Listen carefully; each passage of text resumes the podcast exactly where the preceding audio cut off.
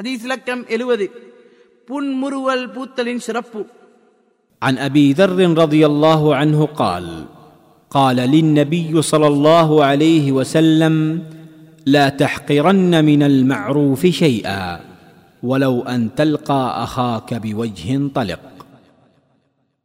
நபி ஸல்லல்லாஹு அலைஹி வஸல்லம் அவர்கள் என்னிடம் கூறினார்கள் நல்ல விடயங்கள் எதனையும் இழிவாக கருதாதீர்கள் அது உனது சகோதரனை புன்முறுவலுடன் விரிப்பதாயிருந்தாலும் சரியே. அறிவிப்பவர் அபூதர் ரதியல்லாஹு ஆதாரம் முஸ்லிம். அறிவிப்பாளர் பற்றி பத்தாம் நபிமொழியில் கூறப்பட்டுள்ளது. ஹதீஸிலிருந்து பெறப்பட்ட பாடங்கள்.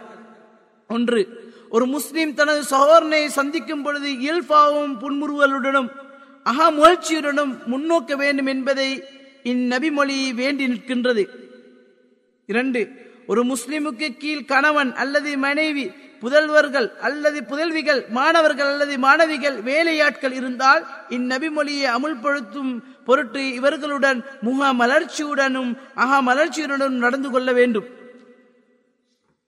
மூன்று முக மலர்ச்சியுடன் ஒரு முறுவல் பூப்பது சதக்காவாகும் என இந்நபிமொழி உணர்த்துகின்றது.